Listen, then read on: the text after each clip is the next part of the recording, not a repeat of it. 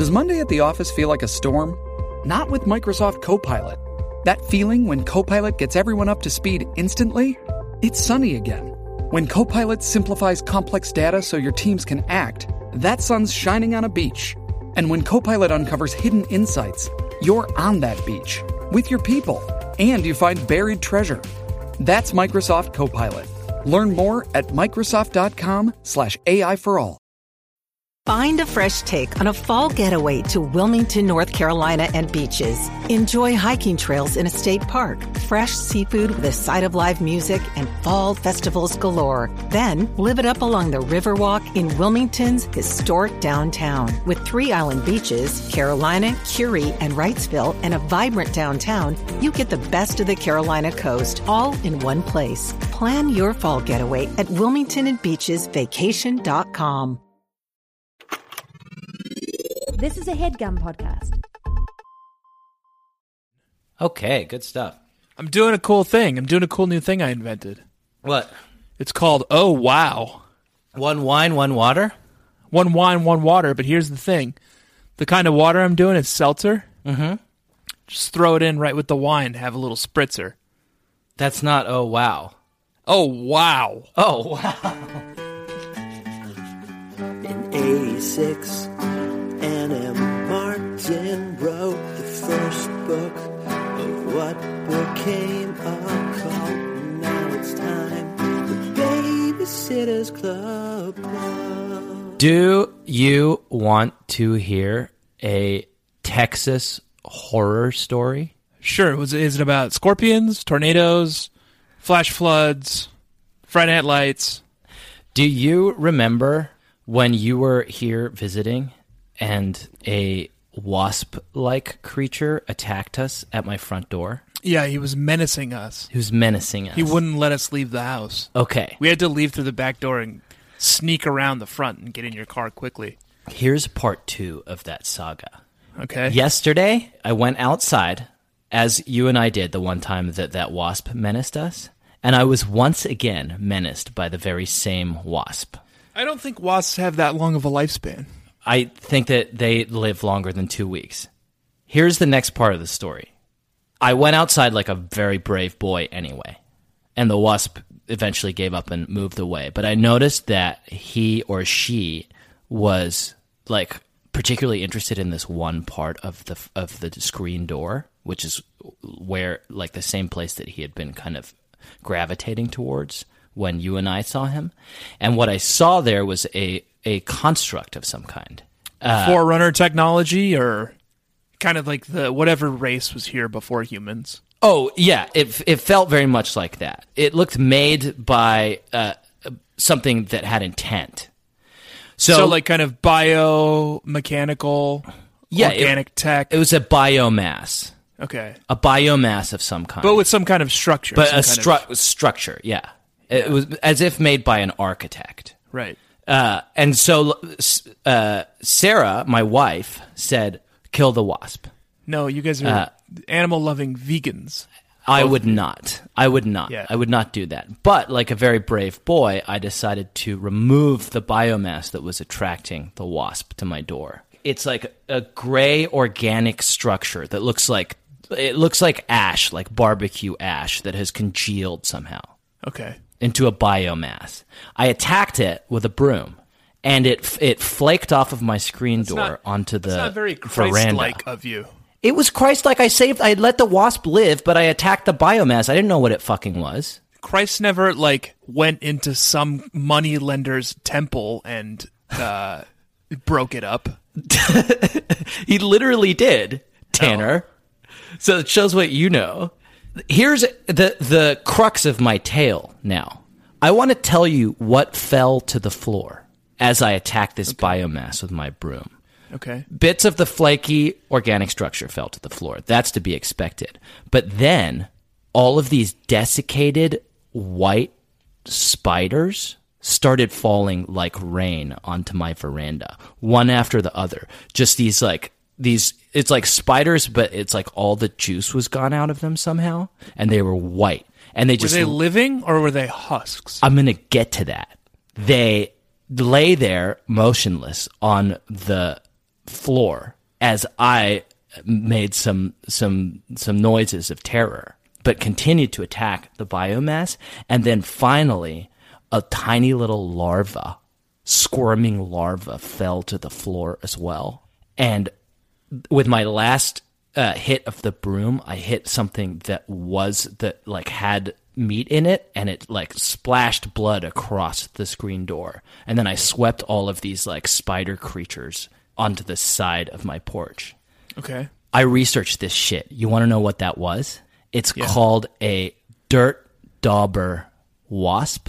And what they do when they lay their little fucking larva eggs, they go and like fight spiders out in the wild and paralyze them and bring the living paralyzed spiders back to the nest and trap them inside it and wait for the larva to hatch and eat them alive. That's what like was the meaty? What was the meaty chunk? I think it was like a newly caught spider that still had its like its like organs and flesh inside it. That was just hmm. sitting there paralyzed inside the nest. You know what that sounds like? Like a fucking nightmare and like I need to move back to New York like Like ASAP. a vore fetishist's a wettest wet dream. I th- I think I think. you know what that sounds like to me? It sounds like there is no god. yeah, that's pretty terrifying. And had I known that that playful wasp that I encountered was was such a abomination against everything beautiful in this world, Yeah. I would have left a day earlier rather than a day late.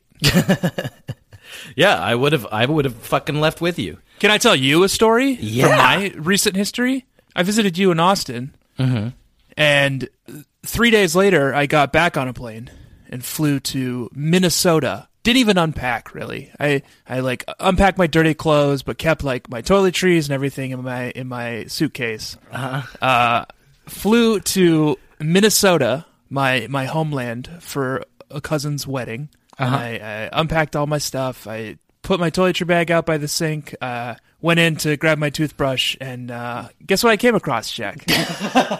I have no idea. Like some deodorant uh, in there, or There was like, deodorant in there, Your yeah, yeah, razors, maybe. Razor was in there. Your, yeah, your razors were Uh, blunt, and it was annoying. 'cause you to someone shave for the wedding. had packed a wandering frog person into my toiletry bag, and I transported it uh, thousands of miles to New York, and then thousands of miles back to Minnesota. Yeah, I was speculating about that today, and it occurred to me that it was possible that you would transport that bag all around the world for the next year or two before you decided to. Yeah, I travel a lot for work, so there's there's a chance that could have ended up like going on an unofficial world tour, but Well, it looks like uh, we got a new a new loser in the uh, wandering frog people game.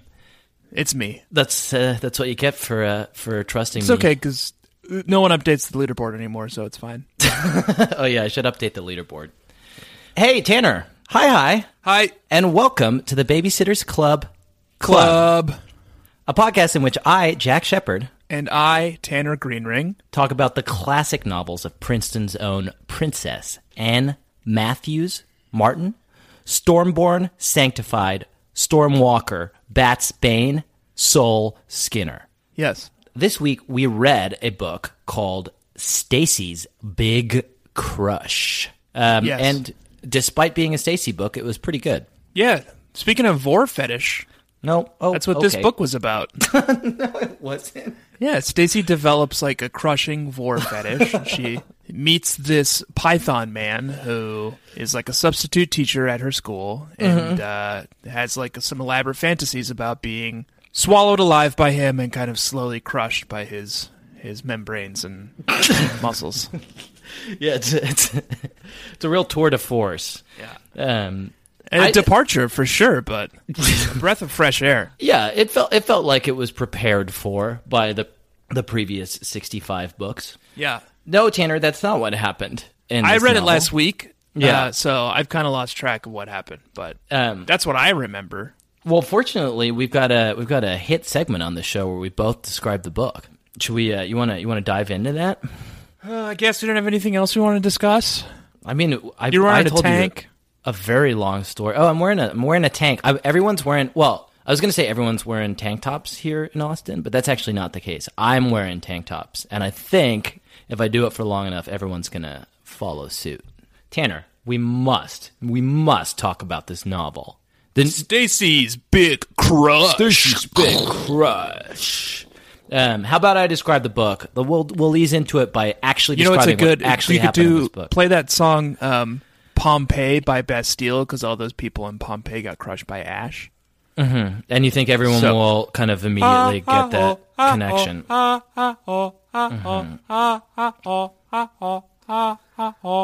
So when you said what you should do is play that song by Pompeii, what you meant is you were going to s- you're just going to sing it. And just layer that over. Let me talk. Let me describe. We don't have this- rights to the song. No, we don't have rights to the song. Oh, so I'll just I'll just layer over you saying ha ho ha ho, and everyone everyone all of the listeners according to your theory here just tell me if I've got this right. All of the listeners are going to hear you saying ha ho ha ho and say, "Oh, what a clever reference." That song is called Pompeii. In Pompeii, everyone was crushed. This novel is called Stacy's Big Crush. That's what you think's going to happen. Okay. Yeah, yeah. Good. All right, we'll do we'll try that. Um, I'm going to describe this book. Th- we'll throw it to the guys in post. yeah, God, I hope that's not me. Um, I'm going to describe this book. Then you're going to describe this book. Nothing will stop me. Are you ready? I'm not interested in stopping you. okay, good. It doesn't seem like it. We've I'm been recording for 18 minutes. We should we should really get to the the book recap part. I'm trying so hard to do that, Tanner. You have no idea. I would like to begin now, and I'm going to. Yeah, Okay, good. I didn't need your approval. I just needed a pause. Okay, I'm going to start now. good. No, just don't, don't say anything so I can start. I'm going to begin now. Yep. Stacey McGill has two loves. The good-natured, attentive, and above all, safe Sam Thomas, who she's been dating on and off for almost a year. And the gorgeous, mysterious, and dangerous Wesley Ellenberg, who has never expressed much interest in her, but whose meaningful eyes seem to promise romance and adventure if she can only get him to notice her. But the one thing Stacey isn't counting on when she turns her back on sure thing Sam for the uncertain waters of Wesley Ellenberg is that Wesley has a love of his own. A deep, pure, and unshakable love of not dating someone from middle school and then presumably going to prison. Will Stacey do the sensible thing and knock it off? Or will she make a giant fool of herself, like usual? And will there be a goat in this book? Find out the answers in Stacey's Big Crush. There was a goat in this book, and it was so good. It was such a good goat. Her name was Elvira. She was a little baby goat, and she oh. was so good. Baby Nation goat is my favorite animal. Yeah, mine too now. Number one with a bullet. I love goats. I've always wanted one. I want to. I want to start a goat farm. I told Jack I would move to Austin if he can promise me that I can have two goats. Yeah. Yeah, this goat was a fucking star turn. And you know who brought it in? You know who decided it would be a good idea to have a goat character in this book? Gotta be my boy Pete. Pete Lerangis. Pete Lerangis. Can I and read you the passage in this book where I realized that this was definitely a Pete Lerangis book? Yeah, yeah. Uh, they're all talking about um, Wes Ellenberg, the new substitute teacher who Stacey has a crush on. Uh, the new one's name is Wesley Baconburger, Claudia went on. Claudia. I couldn't help giggling. I could tell I was going to get no sympathy. It's Ellenberg. Who's Ellen Berg? That was Kristy Thomas's voice. She just come through the door, followed by Jessi Ramsey and Mallory Pike. Stacey's new math teacher, Claudia replied. Do you like her? Mallory asked. No, it's a he, I protested. A guy named Ellen? Jessi said. I don't believe this. I threw up my hands. Claudia, this is your fault. God, it's like uh There's just so much in there. it's like a it's like a, a, a run from Frasier. Yeah, they get you, see, with you bacon can see burger. Niles and Frasier Crane kind of having this witty back and forth. Yeah, that's fucking brilliant. That it, that's that's perfect comedy writing. It's just Yeah. layers upon layers of joke. Uh, Bacon Burger, Ellen, uh, and the characters are revealed through the jokes. Stacey's an idiot. Right. Kristy's So is Claudia. Claudia's not not the the brightest bulb, Kristy is is luminescent. Um, did you notice another nice thing about uh, Pete Lerangis today? That Um, he uh, yeah. His son, I assume, Nick Lerangis was the book was dedicated to him. Special thanks to Nicholas Lerangis for his rendition of The Three Billy Goats Gruff. Um, now, I can tell you from having read this book that the Three Billy Goats Gruff, as performed by the Pike children in this novel, was just the story of the Three Billy Goats Gruff. Right. So it's nice that Pete loves his son Nick a lot, but I'm not sure Nick deserves credit for the fucking fairy tale, The Three Billy Goats Gruff. Oh, you should see the way Nick Lerangis tells this story, man. oh, it's beautiful. Yeah. Yeah. He's just a real storyteller.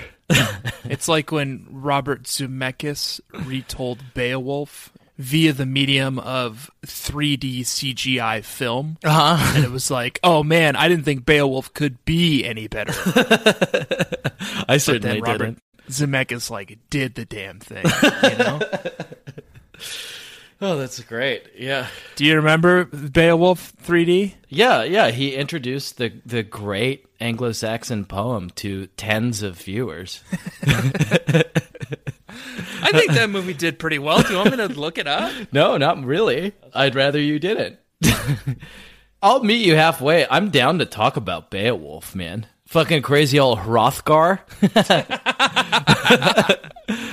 that dude. Oh, you know what I can do for you? Here's what I can do for you while you're looking it up on uh, Rotten Tomatoes. What?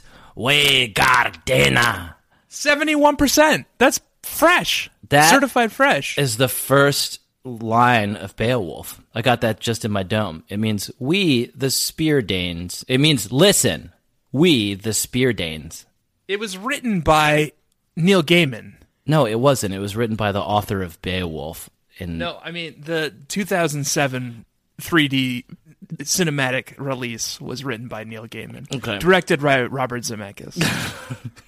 sounds like a classic. Tanner, I feel like we desperately need to be talking about this novel. Oh, and you know how we're going to do that? I'm going to keep you on task because you st- you still owe me a fucking description. I'm going to put 60 seconds on this big bad clock right now, and you're going to begin. You're going to start right now. 60 seconds. Describe it. Dawn and Mary Anne meet this lady named Mrs. Stone. She's a farmer. She lives on the outskirts of town. She has a whole farm full of rescue animals. She's headed out of town, but she has a new baby goat named Elvira. Elvira's beautiful. Everyone loves her. All the kids in town love her. Mary Anne and Dawn love her. They agree to take care of Elvira for a week. All the kids get into hijinks with the goats. Uh, the goat keeps escaping and eating trash, uh, and the Dawn and Mary Anne have to go find him and like find her and be like, ah, stop that, Elvira. At the end, um, the Pike Kids put on a play starring Elvira. It's the Three Billy Goats Gruff. Elvira plays the biggest goat, uh, which is counterintuitive, uh, but it goes off without a hitch. Everyone seems to love it. Um, Elvira eventually goes back to Mrs. Stone, and Mary Anne's very sad about it. Uh, Stacey falls in love with her her substitute school teacher. His name is Wes Ellenberg. Uh, she admits his love to her. She admits her love to him, and he's not into it because And he's time. 22. and She's 13. You want credit for that? You want me to? You want me to be pleased with you for what you did? Yeah, I did a good job. I hit the A plot really hard. I hit the B plot like as I gave the B plot all the attention it deserved. No, you talked about the fucking goat the whole time, and I love the the goat. as goat much as was the anyone. most important part of this book, Jack. I love the goat. This book is about Stacey's big crush on that was boring. Wesley Ellenberg. I thought it was pretty fucking interesting. TBH. The Goat was the best part. Wesley Ellenberg is quite a character. He's a, a handsome substitute teacher. He's he's a he's a student te- He's a uh, student teacher, he's a student teacher, but he's like a graduate student. right at Stoneybrook Community College. He's going for his PhD in mathematics In complicated mathematics. at at Stoneybrook Community College. Yeah. That's like a hell of a program they have there at Stoneybrook Community College. Yeah, no, I'm impressed. Stacey, in describing Janine, talks about her uh, major that she's going to do, and she just says that it is calculus and advanced everything. Um, so it does seem like like uh, Stoneybrook Community College fucking get shit done. You know, there's a real Stony Brook University that's a somewhat prestigious school. This is let's not let's not fucking venture into Long Island territory, my man. It's in real Stony Brook, Long Island. Don't this it's it's real to us, but it's not real to these girls, and it's certainly not real to the baby nation. Don't. It's a fucking. It's still a sore point. Listen, I don't understand why you don't want to talk about Wesley Ellenberg, man. He's an interesting dude. Because he was a fucking nerd. He's very handsome. You know how I know he's a nerd? It's stated right in the text. Is it? Yeah, it's my.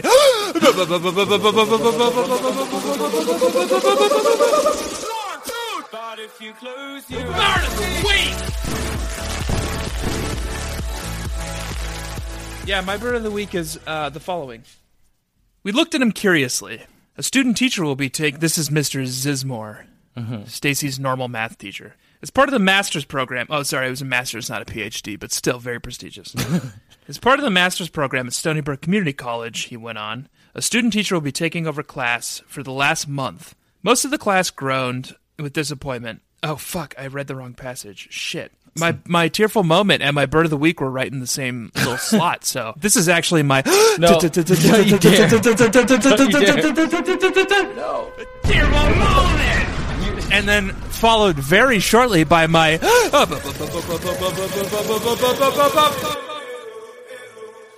of the week. I'm not saying this shit along with you. Uh, as part of the master's program at Stoneybrook Community College, he went on, a student teacher will be taking over the class for the last month. Most of the class groaned with disappointment, but I could tell Mr. Z didn't expect that reaction. He had to force back a smile. I'm going to miss you too, he said, but I'll be back to administer your final exam. I'll also drop in a class from time to time to supervise. That's Poor your- Mr. Zizmore. His students loved him so much, and he, he had to, like, kind of choke back a little moment of, like, tearful pride that his students loved him so much. That's that's the same fucking Zizmore who failed Claudia. Well, Claudia's a dumb idiot. uh, us or her, someone called out. Mr. Z chuckled. Us both after hearing that comment. And it's a him, not a her. His name is Mr. Ellenberg, and I expect you not to give him a hard time. These weeks are crucial. Mr. Ellenberg will finish the last unit and prepare you for the final. Mr. Ellenberg? Already I didn't like him. That name made me think of a nerd with no sense of humor. That's it. That's a That's a that's Stacey's burn on Mr. Ellenberg before she sees him. Before she had met him, yeah, she said he is a nerd with no sense of humor. And it's before also she learned that his first name was Wesley. I, Wesley. and that's pretty that's good Lerangis work because Ellenberg by itself, Mr. Ellenberg, I can see kind of nerdy math teacher, but Wesley Ellenberg is a dreamboat. So I got already got my burn of the week out of the way. I got my tearful moment out of the way. I did my recap. Wow. Um, so what do you want me to do? Uh, I guess I'll let you kind of just take it from here. I'll just sit back and rest on my laurels. Will you pay attention? Absolutely not. What do you want me to do? You want me to do my tearful moment and my burn of the week? I did mine. Yeah, How about you know what, buddy? You've been talking for a long fucking time. It's this oh wow lifestyle. I get to It do really just opens me up. I get to do a tearful moment and a burn of the week now. Yeah, but be pithy about it, huh? I don't even know what that means. Here's my tearful moment. It was Saturday morning, the long-awaited day of Elvira's arrival. Actually, we'd only met her four days before, so short-awaited would be more like it. Good comedy from Stacey there. Dawn's mom and Mary Anne's dad were off running errands, so we had the whole place to ourselves. Dawn and Mary Anne had made a long banner that said, Welcome Elvira, and I was helping them to drape it across the barn door. Inside the barn, we'd hung some ribbons, laid out some brand new tennis balls, and arranged a few baby bottles wrapped in a white ribbon. You gotta, as a man who likes goats, Yeah. they fucking, they like made, first of all, these babysitters make a banner for fucking everything. Yeah. Well, they made two banners for this goat. One Yeah. for when it arrived and one for when it left. That was my other tearful moment is when they made a when they made a banner for when the goat left. And they also like Claudio bought the the goat like the goat spent the whole time ate, eating garbage and Claudia bought the goat um, a bunch of junk food. Doritos, Twinkies, Snickers and Milk Duds and just let the goat fucking chow down on some uh, some junk food underneath a uh, a banner that she probably couldn't read that said goodbye Elvira. Can goats get diabetes? I mean, I think if you probably if you if you feed them all of that shit, eventually, yeah. That troubles me. I'm worried Claudia is doing harm to this goat now. Well, this I think that there's this this ties into something that does happen in this novel that's worth exploring, which is the connection between the A plot and the B plot in the form of the Billy Goat's gruff. I think, and I haven't spent much time teasing this apart, so I'm hoping that you'll tease it apart with me. That in the fable of the Billy Goat's gruff, Stacey is the Billy Goats, and Wesley Ellenberg is the troll. In the Billy Goat's gruff, Yeah, the Billy. Goats are not allowed to cross a bridge because there's a troll living under it. Right. And if they try, the troll will try to eat them. Mm-hmm. But they do anyway, or Do you really I not? don't you don't I- remember this fucking one? no? It's a pretty famous nursery. yeah, rhyme. I read it when I was a child. I'm 33. Okay, the Billy Goat's gruff. Oh shit, I'm not sure I remember it either. They fucking they try to go over a bridge. There's a troll underneath, but they need to go over the bridge because there's the grass is literally greener on the other side, and they they fool the troll by each Billy Goat is is smaller than the la- the next. No, bigger. Smaller. Bigger than. They, it's the opposite of bigger than the last. Each Billy Goat is bigger than the last, yes. Is that what you were saying? Yeah, that's also true. Well, say it like that then. Look, this I can't believe I'm explaining this fucking nursery rhyme to you. It, the goats go across the bridge, and the, So, how do they get across then? the small goat is like, "Hey, listen, troll, don't eat me because you you'll lose your appetite, and the next goat that's coming is is bigger and and better." Typical uh, baby boomer nursery rhyme, you know? Let's just like, let's just pass the buck. Let's, uh, the next generation will take care of it. Global warming, not our problem. Troll, the Tax troll of global warming, Yeah. The next goats will take care of it. Oh, oh, is that is that a huge fucking deficit under the bridge? Well, oh, maybe maybe the, the next goat will figure it out. Yeah. And here we are now, 2017, us young people, me and you, Yeah. barely into our 30s, just like the new 20s. We're sitting here trying to figure it all out. Yeah. Anne, I see, I see, I hear you, Anne. I hear your your plea. That's good stuff. You're one of the good ones, Anne. In a generation full of, of corrupt baby boomers, Um, biting, biting social commentary. apologies to any baby boomers who listen to and enjoy. Ah, fuck them. oh, okay. Fuck you, baby boomers. Look what you left us with. Also, I think I may be a baby boomer. No, I think your generation. I'm Gen next. X. I'm Gen Next. Gen Next. Gen It's X. the the one Pepsi invented. Okay. Oh, I'm Generation Next. Yeah, cool. Cool. and I am a millennial. Cool.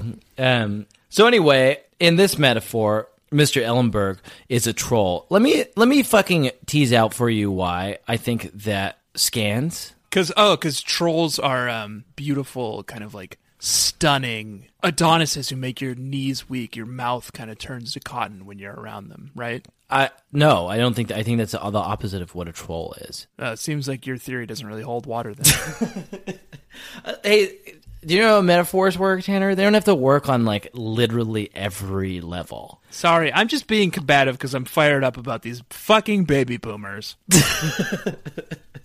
I think that Wesley Ellenberg, like Stacey goes up to Wesley Ellenberg on multiple occasions, gives him love poems. Oh yeah. She writes a poem. That was another one of my burns of the week. She gives him a poem and he like doesn't know how to react. Uh, like a week later, they haven't talked about it, they haven't addressed it, and she approaches him again and she's like, "Uh, Mr. Ellenberg." He's like, "Oh, Stacey, um, you didn't write me another poem, did you?" She gives him a poem. He's he's like, "Oh, cool poem." The like the poem is just like about starry-eyed, literally about starry-eyed lovers. Uh, and he's like, "Oh, cool." She's like, uh, "Mr. Ellenberg, um, I feel like you and I have been uh, getting closer over the past few days, and uh, I wanted to give you this poem."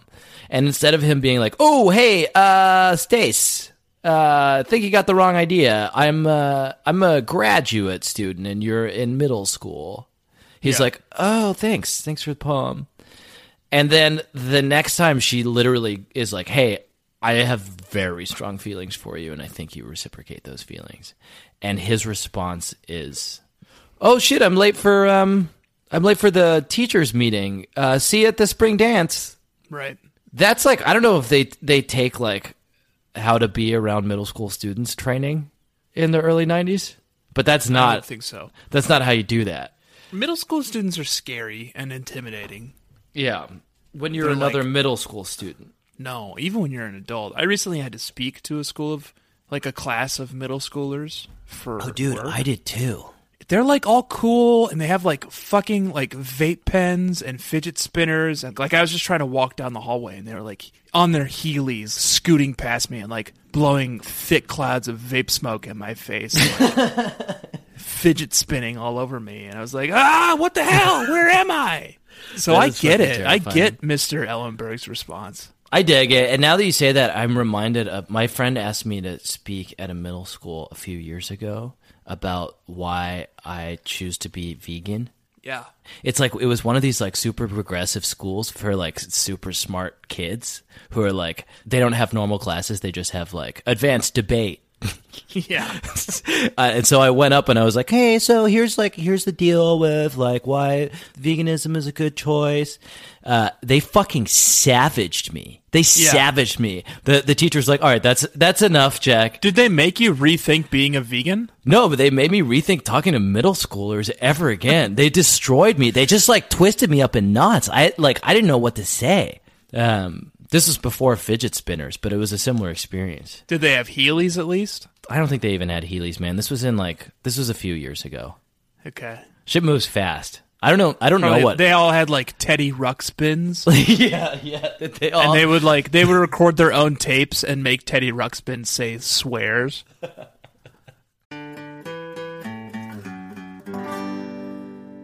This episode is sponsored by BetterHelp. Hmm. What would I do with an extra hour in my day? Very interesting question, BetterHelp. Hello, everyone. This is Evil Tanner. I'm like regular Tanner, except evil. Our sponsor, BetterHelp, has put a little prompt here in the copy for us. What would you do with an extra hour in your day?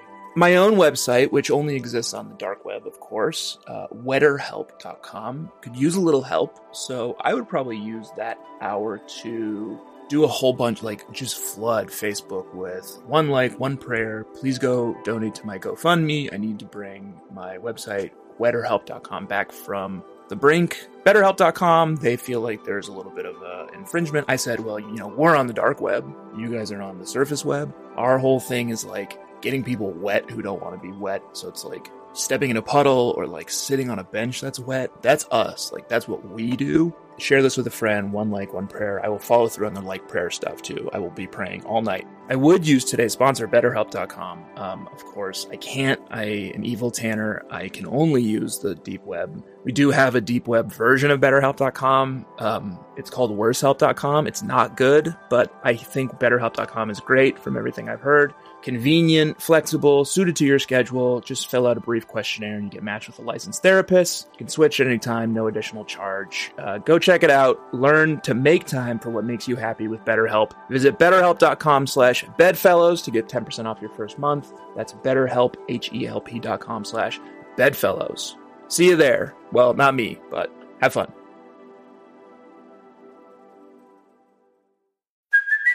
Hey, it's Kaley Cuoco for Priceline. Ready to go to your happy place for a happy price? Well, why didn't you say so? Just download the Priceline app right now and save up to 60% on hotels. So, whether it's Cousin Kevin's Kazoo concert in Kansas City, go Kevin, or Becky's Bachelorette Bash in Bermuda, you never have to miss a trip ever again. So, download the Priceline app today. Your savings are waiting. Go to your happy place for a happy price. Go to your happy price, Priceline. Shipping can make or break a sale, so optimize how you ship your orders with ShipStation. They make it easy to automate and manage orders no matter how big your business grows. And they might even be able to help reduce shipping and warehouse costs. So optimize and keep up your momentum for growth with ShipStation. Sign up for your free 60-day trial now at shipstation.com and use the code POD. That's shipstation.com with the code POD.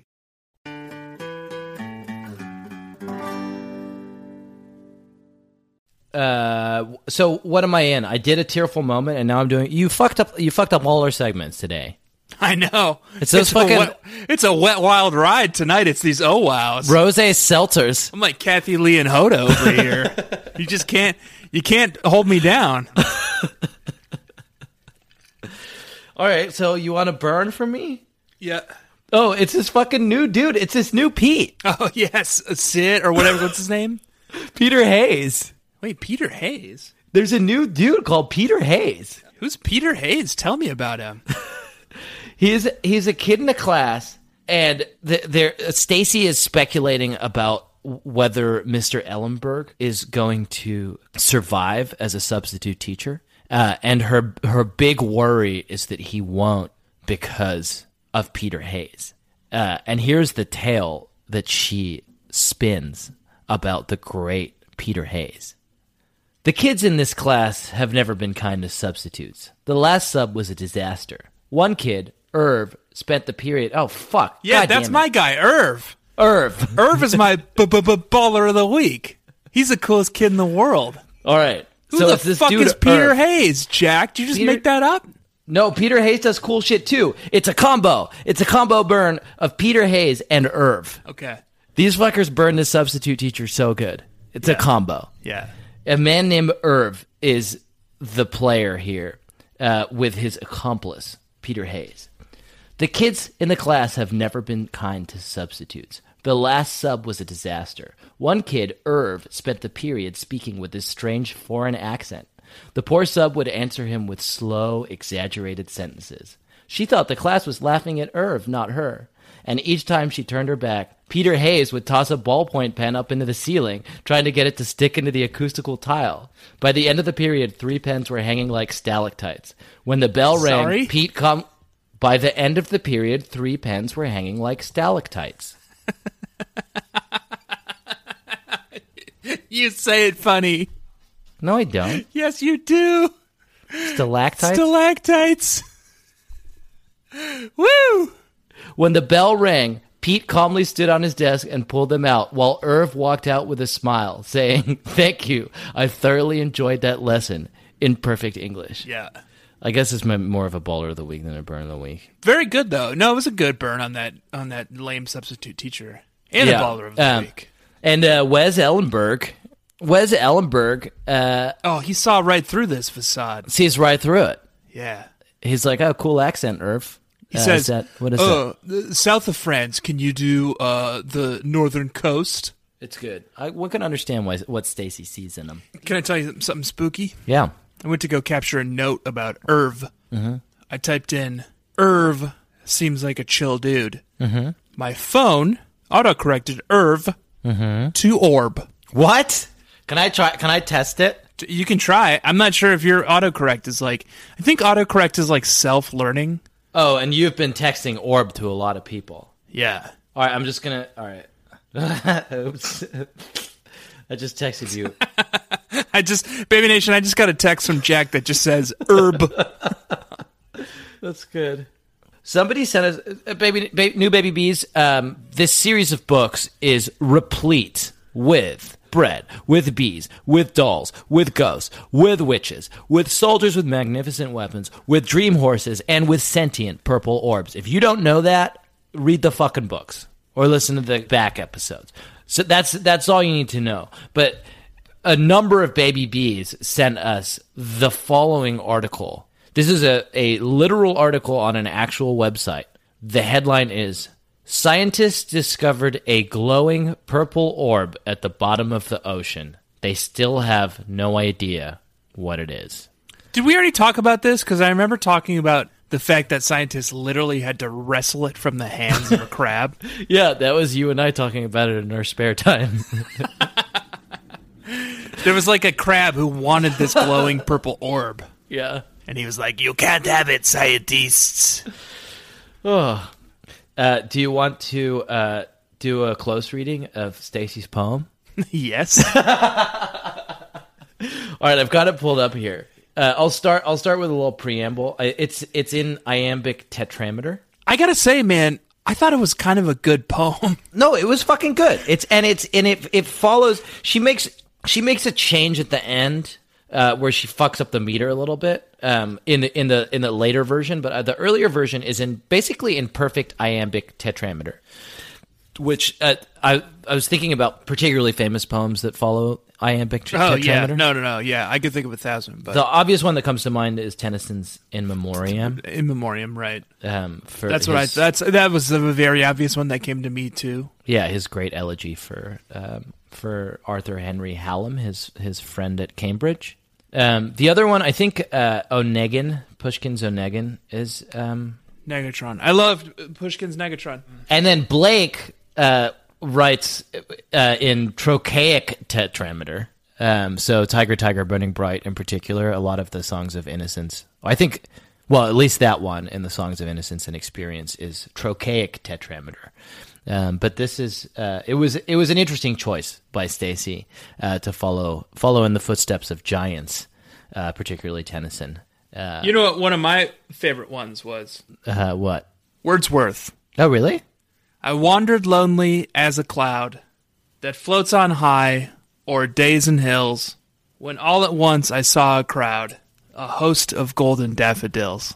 Jesus, you just have that? to Yeah, no. I know. Yeah, yeah, yeah. No, I wandered lonely as a cloud. yeah. That's uh, that's very impressive. I love Henry Lay's "Not Quite Fair" as well. Very good example of iambic tetramino. yeah.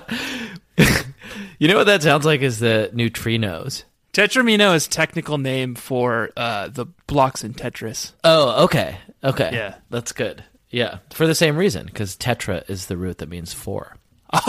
Oh yeah! Wow.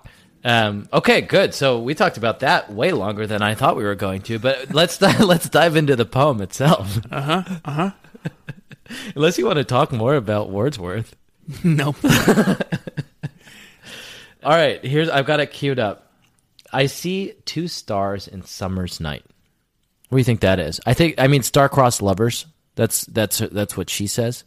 Romeo and Juliet, Shakespeare. Romeo and Juliet. Hey, I don't I don't have anything to say here. I'm flying blind. I need you to help me with this close reading. Well, I'm already doing all the heavy lifting. I got the Romeo and Juliet reference. Okay, good. And Summer's Night too. I guess that's probably also Shakespeare because it's it's a an inversion of "Shall I compare thee to a summer's day." Or it could be a Midsummer's Night Dream. Oh, that's good too. That's good too. Blinding, hovering, lost in light. That's a weird one. Lost in light. Blinding, hovering, lost in light. Could be a reference to the 1979 Steven Spielberg film Encounters of the Third Kind. Mm-hmm. Um, like a blinding light. Could be a reference to the Bruce Springsteen song Blinded by the Light. I mean, traditionally, light is something that helps you find the way, right? Mm. But Stacey is lost in it. That's interesting. Yep. Uh, Could be a reference to Gandalf. Oh, I was thinking. I was thinking standing Lord of the Rings to the too. Balrog. it feels to me like uh, Mr. Ellenberg has this sort of he has this power over Stacey that is similar to the voice of Saruman. Oh, okay. Um, and Stacey tends to bring in Lord of the Rings mythology. Ever since Stacey's missing ring, we've kind of been keeping an eye on that. Um, but but Ellenberg, unprompted, reminded me of that that particular. Uh, so maybe that's what the reference is there. Yeah, Tolkien does a lot of poetry. Tolkien does a lot of poetry. Each so dull in heaven's net. I don't know what that is. Heaven's net. That's troubling. Yeah, that's worrying. I mean, heaven's net may just be the stars. So each remains as yet unmet. But fortune moves in strangest ways. Fortune is such a common theme in these Stacey books. Stacey's Choice is a book in particular where we explore the idea of fate. Fate is something that's very important to Stacey. She says l- earlier in this book, where was I? Oh, yes, pre algebra, that fateful May morning in Mr. Zizmore's class. Why do I say fateful? You'll find out. That's how the book opens. So fate is already. She feels that she's fated to end up with Mr. Ellenberg, but she's Right. fucking not because he's a 22 year old graduate student and she's in middle school. Right. All right, we'll rush through the last lines. It lengthens nights, it shortens days. May this night end and day begin. I And tell you what, man, that sounds like it's ripped right from the Green Lantern Oath. Yeah, I thought that too. In brightest day and blackest night, no evil Wait. shall escape my sight. In brightest, in brightest day, in blackest night, dude. That shit is iambic tetrameter as well. No evil, No shall, evil shall. escape my sight. Let those who worship evil's might, uh, uh, evil, e- uh, uh, uh, uh, uh, beware my power, Green Lantern's light. Yeah. All right. So that's what the reference is. Of course, we already know that Anne is a, Loves is a the Green Lantern mythology. fan of Green Lantern. Yeah, yeah, yeah. May this night end and day begin and bring two lovers back again. Stacey, it's not gonna fucking happen. I often refer to my wife as my lover, and she hates it. Why? Why is that? I, I think it's gross. I think it evokes.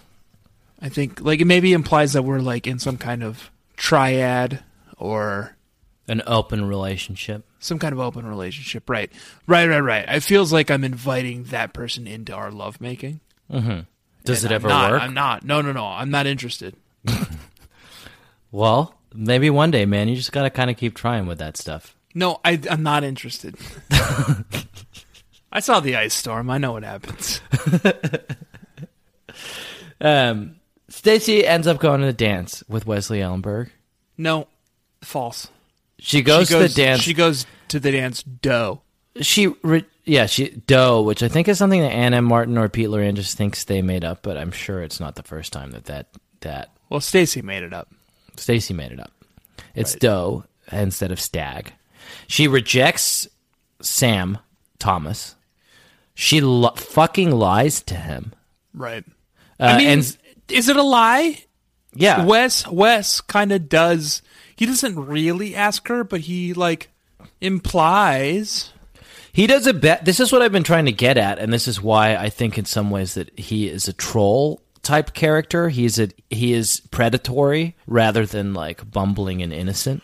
It's fucking weird that he doesn't nip the shit in the bud early on. Right. Stacey's like, "Hey, I think I'm in love with you," and he's like, "Oh, see you at the spring dance."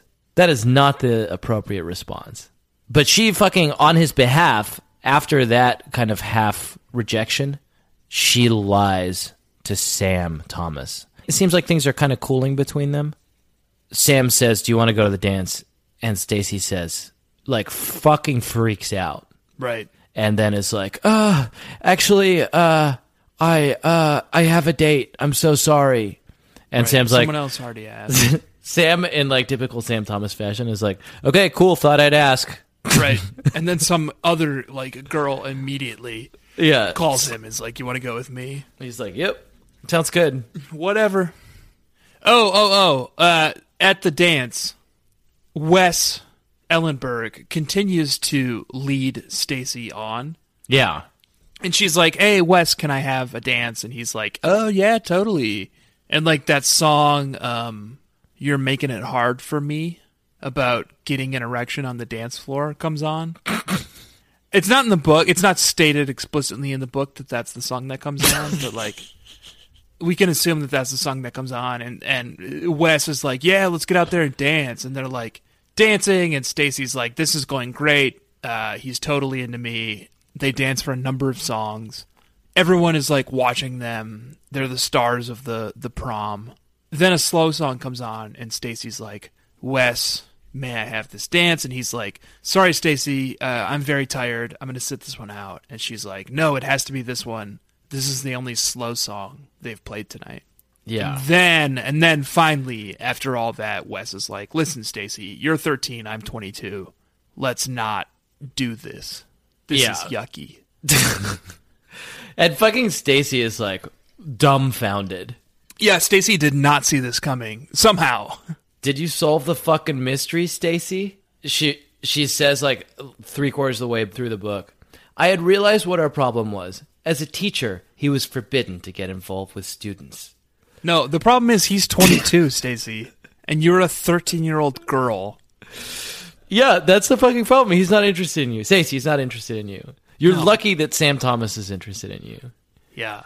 Um, and she just casts him aside like so much baggage. Like so much volleyball. I'm gonna I'm gonna let you go home to your wife, Tanner. My wife's not even home. She's at a play tonight. Um, well, in that case, But In that I don't want to case- keep recording. We've been recording for an hour and 25 minutes. in that case, let's do a little fashion talk.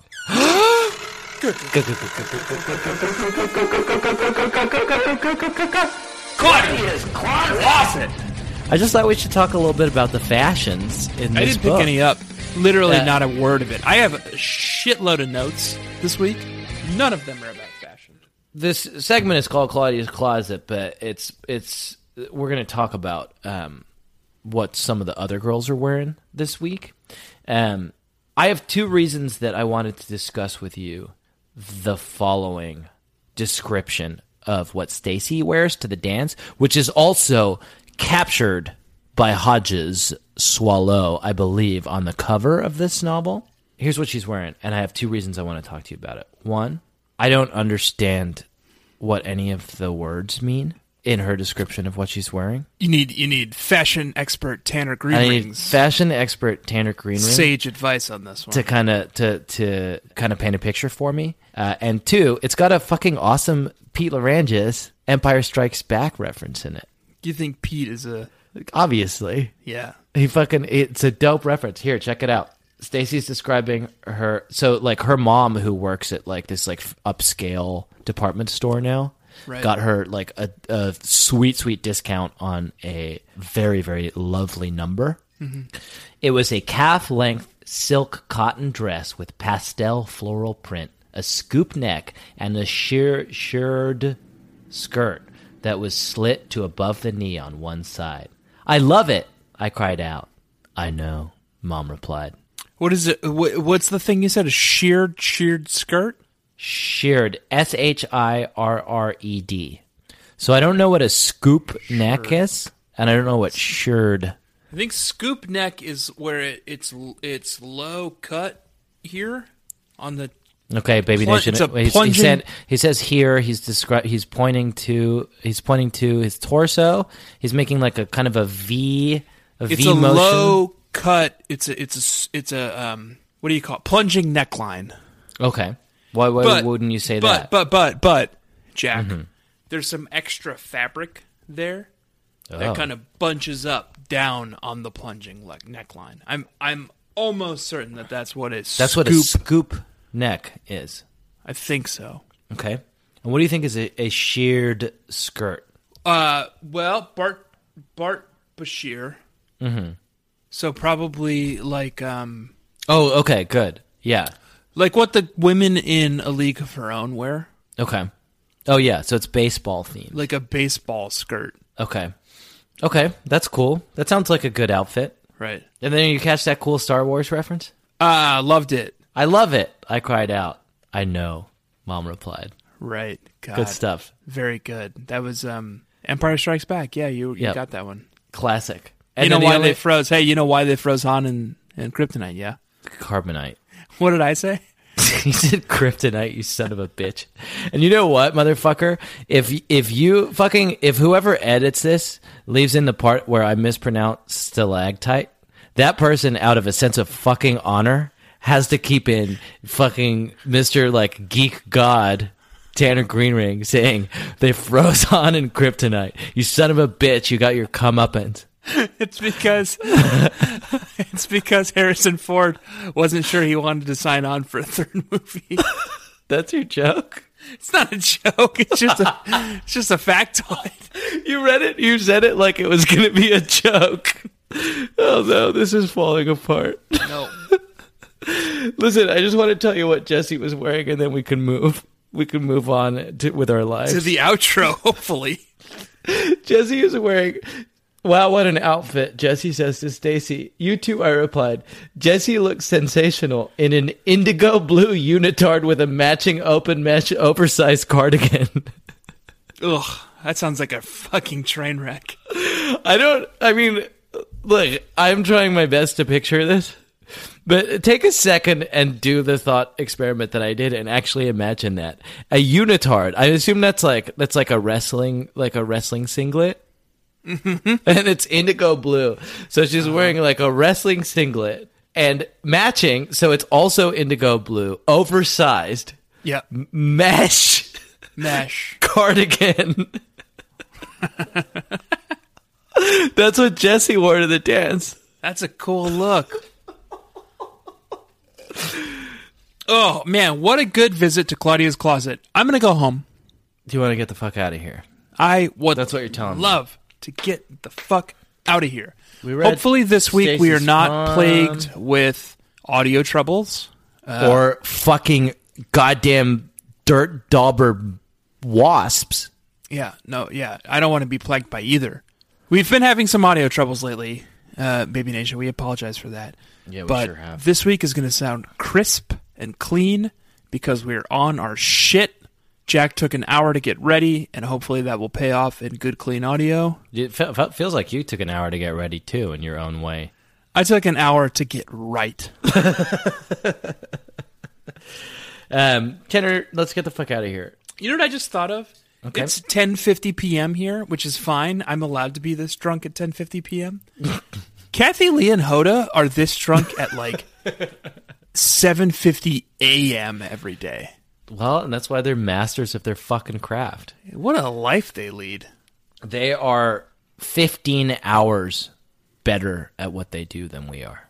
Maybe their whole timetable is just shifted 15 hours. Yeah, maybe. Um, well, they're national treasures. We should get Mario Batali on our show. He'll do some fun vegan recipes for you.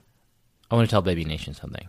Baby Nation, I both love and kiss you very much. This week, I have been Jack Shepherd. I've been Tanner Gradering.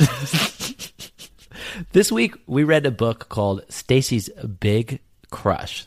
Next week, we're reading a book called Maid Mary Anne. from Robin Hood. Oh, yeah, possibly.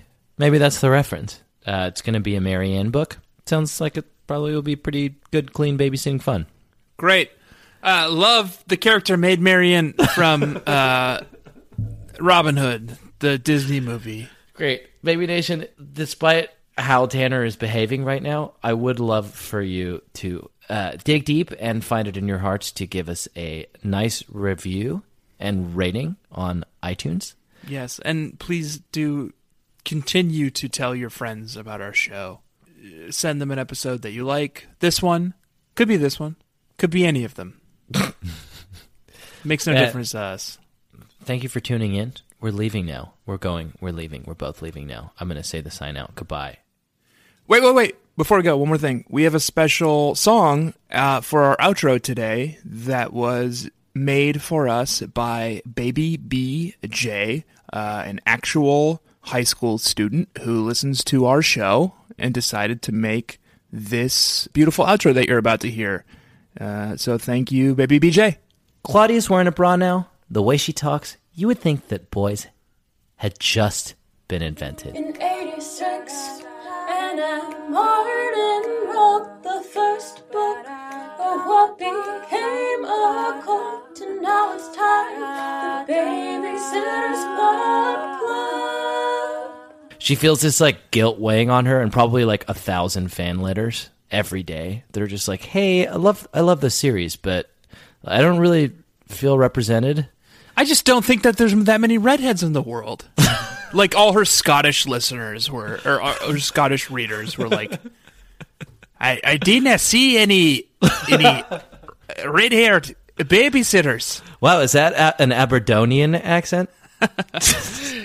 Baby Nation, if you have not done this, I recommend that you go seek out, do a quick Google search for Scottish Twitter because it is the It's the best Twitter. the funniest thing in the world. Scots are so good at fucking Twitter. Yeah, they've they they've mastered the they've mastered the art form in a way that's just like we're like we right now are essentially tweeting in the Stone Ages, Right, right. and in Scotland it has evolved into a thing that we almost don't, aren't equipped to comprehend. Right. We're we're like ants on the highway. Yeah, yeah, um, that's good stuff. How were we talking about? Can't remember. That was a headgum podcast.